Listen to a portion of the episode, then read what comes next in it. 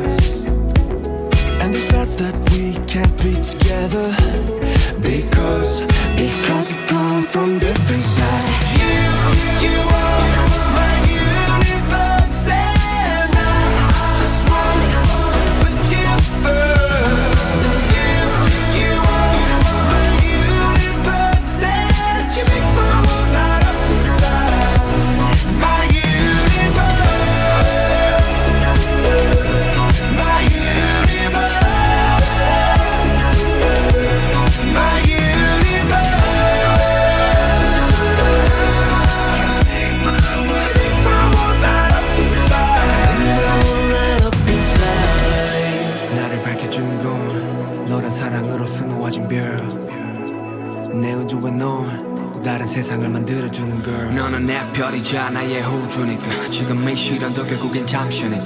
너는 언제까지나 지금처럼 밝게만 빛나줘. 우리는 너를 따라 이긴 밤을 수놓 너와 함께 날아가. When I'm without you I'm crazy. 자 어서 내 손을 잡아. We are made of each other, baby.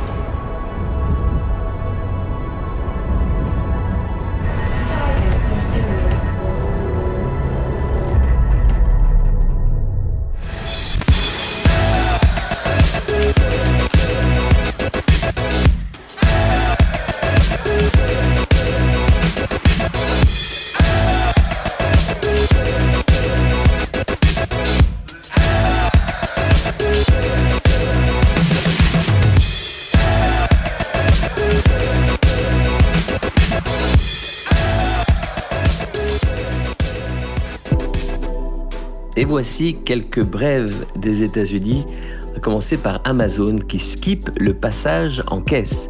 Amazon a annoncé l'arrivée de sa technologie Just Walk Out dans un supermarché de 2500 mètres carrés à Washington. Celle-ci utilise des caméras suspendues et des étagères sensibles aux variations de poids. Les clients utilisant le service n'ont plus qu'à scanner un QR code à l'entrée pour ressortir sans passer par la caisse. Boire ou conduire, il faut choisir. Heineken USA s'associe à Waze et à son offre de publicité mobile pour décourager la conduite en état d'ébriété. À compter du 27 mai 2022, les utilisateurs de Waze en Californie recevront des annonces de la marque Heineken lorsqu'ils s'arrêteront pour leur rappeler de ne pas boire d'alcool et conduire en même temps. Lays active la version originale sous-titrée. Lays et l'agence Happiness Saigon ont eu l'idée farfelue de créer une extension Google Chrome appelée Lays Crispy Subtitles. Le principe est d'éviter que les consommateurs ne soient dérangés par le bruit de leur propre mastication devant une vidéo. Le plugin est en mesure de reconnaître le bruit des chips et active ainsi automatiquement les sous-titres des vidéos YouTube toujours YouTube qui prend des mesures pour supprimer le contenu des sceptiques au vaccin euh, Covid-19 dans le cadre d'un ensemble de nouvelles politiques signalées pour la première fois par le Washington Post. YouTube interdira toute vidéo affirmant que les vaccins couramment utilisés et approuvés par les responsables de la santé sont inefficaces ou dangereux. YouTube a mis en place des mesures similaires contre les comptes partageant des informations sur le Covid-19. Hollywood, Céline Dion a annoncé qu'un documentaire officiel sur sa vie et sa carrière était en préparation chez Sony Music Entertainment. Irene Taylor, qui a déjà réalisé The Final Inch, réalise le long métrage sans titre pour la division de contenu premium de SME en partenariat avec SME Canada et Vermilion Films. Le film est réalisé avec la totale participation et le total soutien de Céline Dion. Il détaillera son histoire, l'histoire de sa vie, de ses réalisations professionnelles à travers ses tournées mondiales plus récentes et ses résidences à Las Vegas. Depuis son apparition sur la scène musicale mondiale à l'âge de 14 ans, Céline Dion a vendu plus de 250 millions d'albums au cours des 40 ans de carrière. Elle a remporté 5 Grammy Awards, 2 Oscars, un prix d'icône pour l'ensemble de sa carrière Billboard Music en 2016 et en 2004 la reconnaissance en tant qu'artiste féminine la plus vendue de tous les temps. Sa dernière tournée mondiale, Courage, a été écourtée en 2020 en raison du Covid et reprendra en Amérique du Nord et en Europe au printemps et à l'été 2022. Alors que la ruée des artistes pour faire des documentaires sur leur vie n'est pas rare, l'annonce de Céline Dion intervient juste un jour après que le biopic Aline, non autorisé de Céline Dion, réalisé par Valérie Lemercier, ait été acquis pour une sortie aux États-Unis début 2022, après la première du film à Cannes l'été dernier. Si jamais un jour ton vieux bouc qui passe par-dessus la barrière, il voudrait que sa petite biquette continue de rendre le monde heureux, mais qu'elle poursuive ce qu'on a bâti tous les deux ensemble.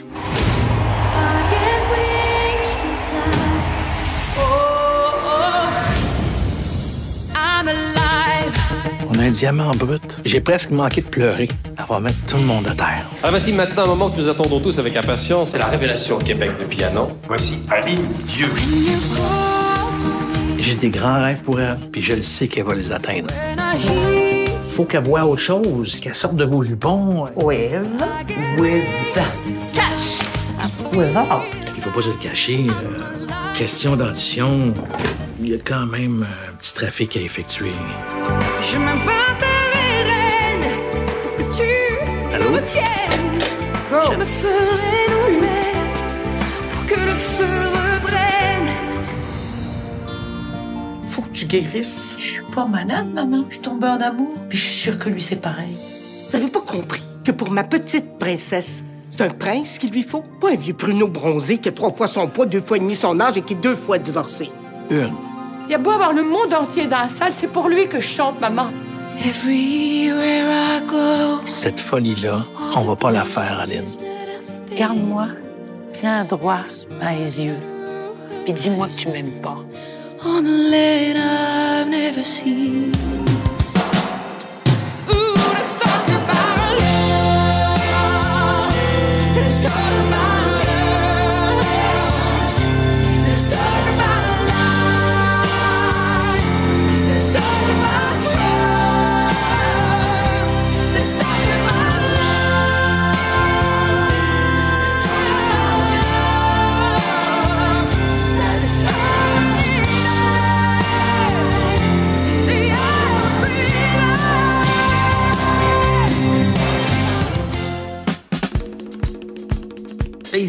Et les difficultés du groupe de la Silicon Valley depuis la création de son réseau social en 2004. Euh, Mark Zuckerberg, l'ex-étudiant d'Harvard, fait reposer la réussite de son entreprise sur un unique modèle, la revente à des fins publicitaires des données de ses utilisateurs. Complété au fil des ans par Instagram et WhatsApp, son empire ne s'en porte pas plus mal avec une valeur en bourse passée cet été, écoutez bien, au-dessus des 1000 milliards de dollars. Mais ce succès ne repose que sur une jambe. Au premier trimestre 2021, la firme réalisait ainsi 25 milliards et demi de dollars de chiffre d'affaires publicitaire contre seulement 732 millions dans la rubrique autres revenus, même pas 3% de l'activité. Malgré son audience gigantesque, soit près de 3 milliards et demi d'humains utilisant ses services chaque mois, la firme peine à diversifier ses ressources. Zuckerberg a jusqu'ici concentré son attention sur la conquête d'abonnés, notamment grâce à l'acquisition d'Instagram en 2012 ou de WhatsApp en 2014. Nous avons une approche test and learn. Nous n'arrivons jamais avec un objectif de monétisation. Cette partie-là peut prendre des années, assure le porte-parole de Facebook. À quoi sert alors le budget de recherche colossal et en hausse 18 milliards et demi de dollars en 2020 du roi des réseaux sociaux. Il semble surtout dirigé vers le recrutement d'ingénieurs en intelligence artificielle capables d'améliorer en permanence la précision des algorithmes publicitaires. Quant aux designers des applications, ils n'hésitent pas à copier ce qui marche chez les rivaux Snapchat ou TikTok, comme les photos éphémères ou les courtes vidéos. Facebook ne s'en cache pas, mais ces diversifications hors réseaux sociaux conduisent à beaucoup de flops. Et le mot n'est pas exagéré pour les services grand public. Le géant californien s'est ainsi lancé sur le marché de la rencontre avec Facebook Dating. Il partait a priori avec un gros avantage. Il dispose déjà de données essentielles comme l'âge, le niveau d'études ou les photos de profil de l'internaute. Nous avons redouté leur arrivée. Facebook est une machine de data sans pareil, commente un cadre d'une application concurrente, mais on ne peut pas dire qu'il nous fasse de l'ombre pour l'instant. Le bilan est également décevant pour Marketplace, lancé sur le créneau de la petite annonce. Comme pour le dating, Facebook ne propose pas encore d'options payantes et ne communique aucun chiffre, mais le nombre d'annonces reste modeste. Facebook a également fait un pari de taille dans le streaming de jeux vidéo permettant à ses abonnés de jouer et diffuser leurs parties en ligne et en direct. Inauguré il y a deux ans, Facebook Gaming visait à concurrencer Twitch, la plateforme leader d'Amazon, mais selon une analyse de Streamlabs, au premier trimestre 2021, Twitch totalisait 72% du temps total visionné contre 15% pour YouTube et seulement 12% pour Facebook. Le succès se fait aussi attendre dans ces nouveaux services aux entreprises. Il en va ainsi de Workplace, cet espace collaboratif permettant de chatter, partager des documents, organiser des visios entre collègues, a certes été dopé par l'essor du télétravail, gagnant 40% d'entreprises abonnées en un an, mais il reste loin des 145 millions de Teams, la solution de Microsoft. La piste prioritaire de Zuckerberg reste de convaincre les entreprises d'utiliser ces solutions d'e-commerce. Des boutons ont été ajoutés à Instagram permettant de cliquer un lien sous une image présentant un sac ou un bijou pour l'acheter, mais ce canal ne déclenche pas beaucoup de ventes. Facebook invite désormais les entreprises à utiliser des applis Messenger et WhatsApp pour interagir avec les clients des robots conversationnels répondent à leurs questions, voire suggèrent des produits à acheter. Toutes ces activités ne décollent pas et le temps presse. Ils n'ont pas le choix. La pub ciblée va être de plus en plus encadrée et un jour, la fête sera finie. Déjà, Apple a décidé de rendre plus ardue la récolte des données personnelles dans la dernière version de ses iPhones, exigeant de Facebook et autres applis l'accord des internautes avant de les tracer de site en site.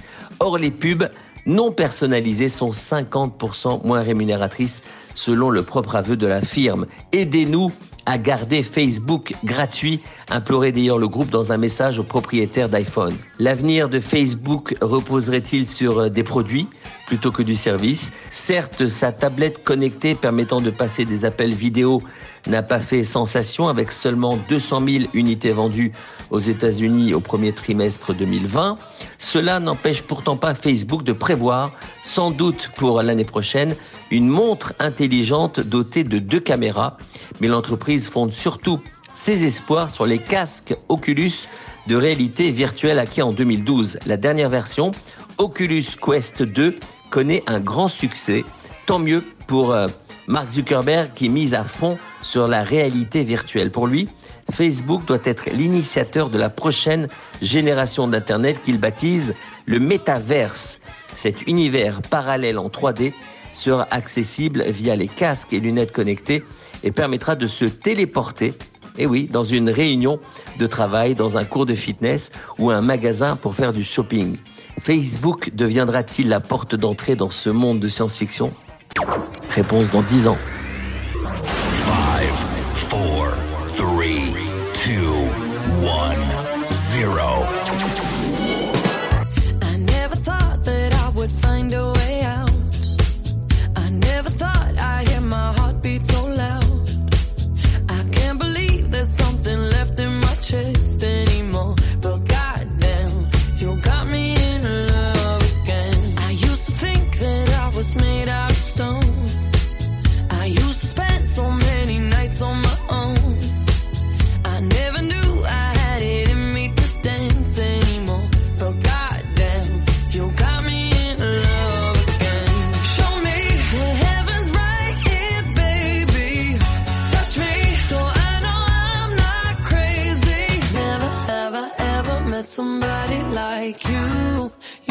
be a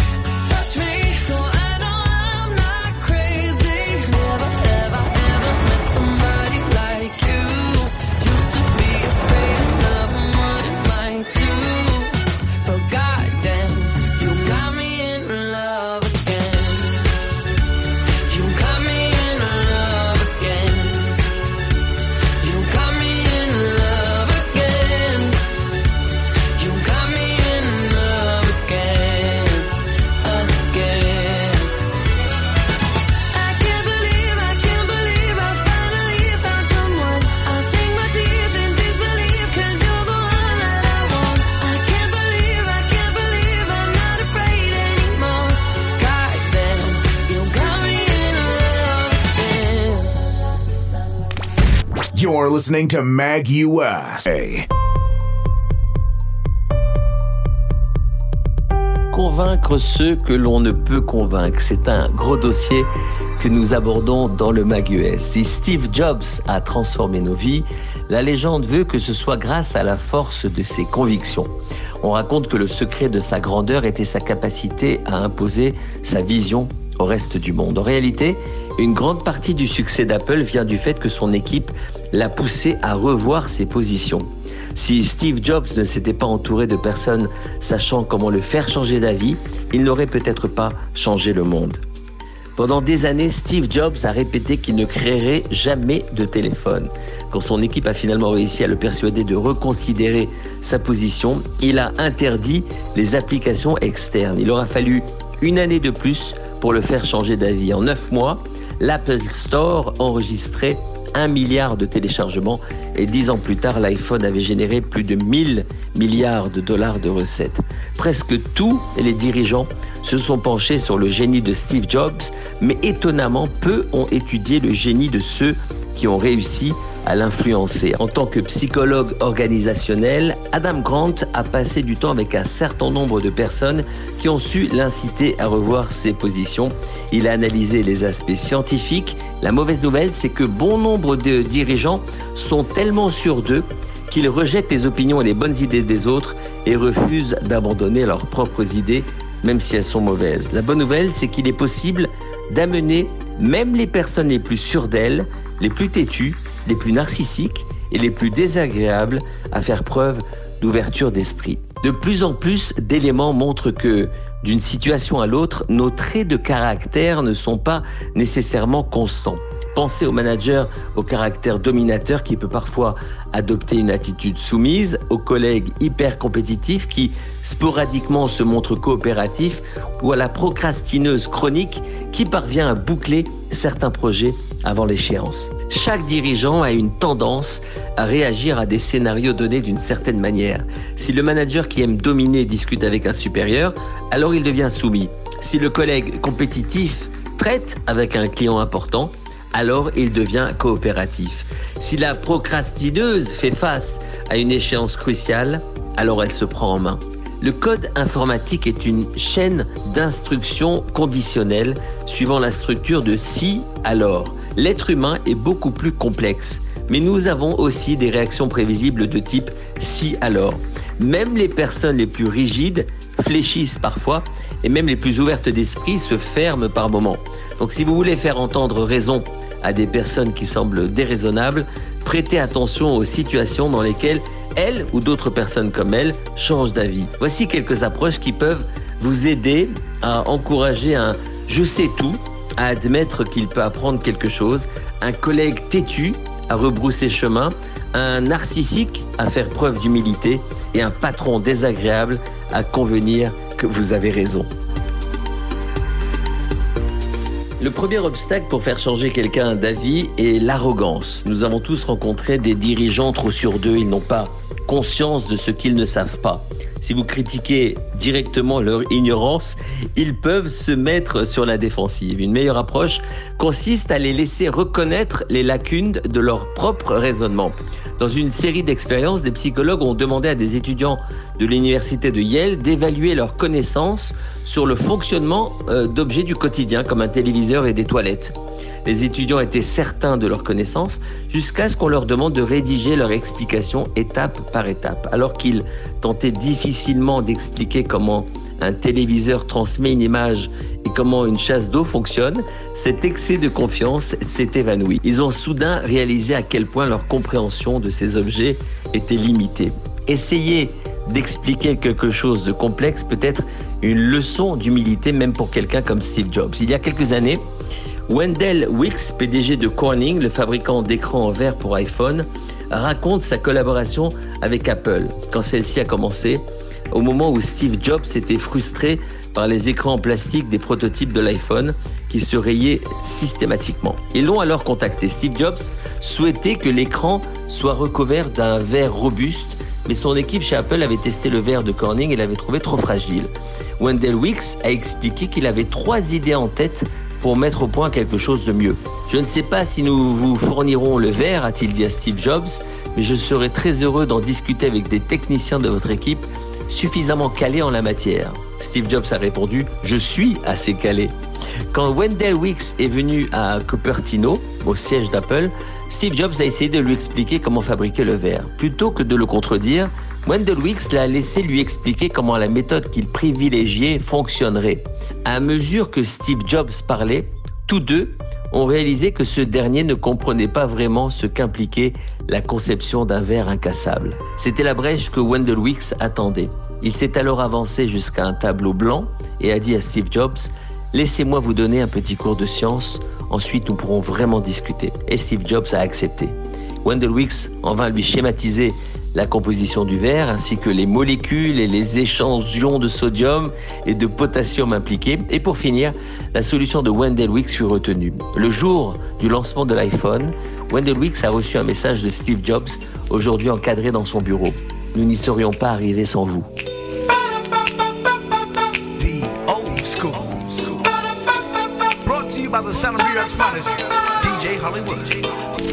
Il y a un jingle célèbre dans toutes les radios américaines, More Music, Less Talk. Plus de musique, moins de parlotte. Et c'est vrai que j'ai beaucoup parlé, j'espère ne pas vous avoir saoulé. Place à la musique avec mon ami DJ Hollywood. Je vous embrasse.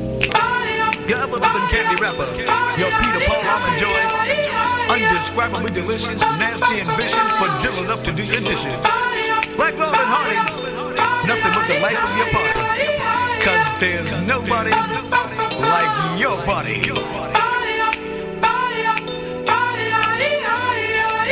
Now we know y'all did your thing on part one, but right now on part two, grab somebody, come on. We're about to make this more satisfying than ever before.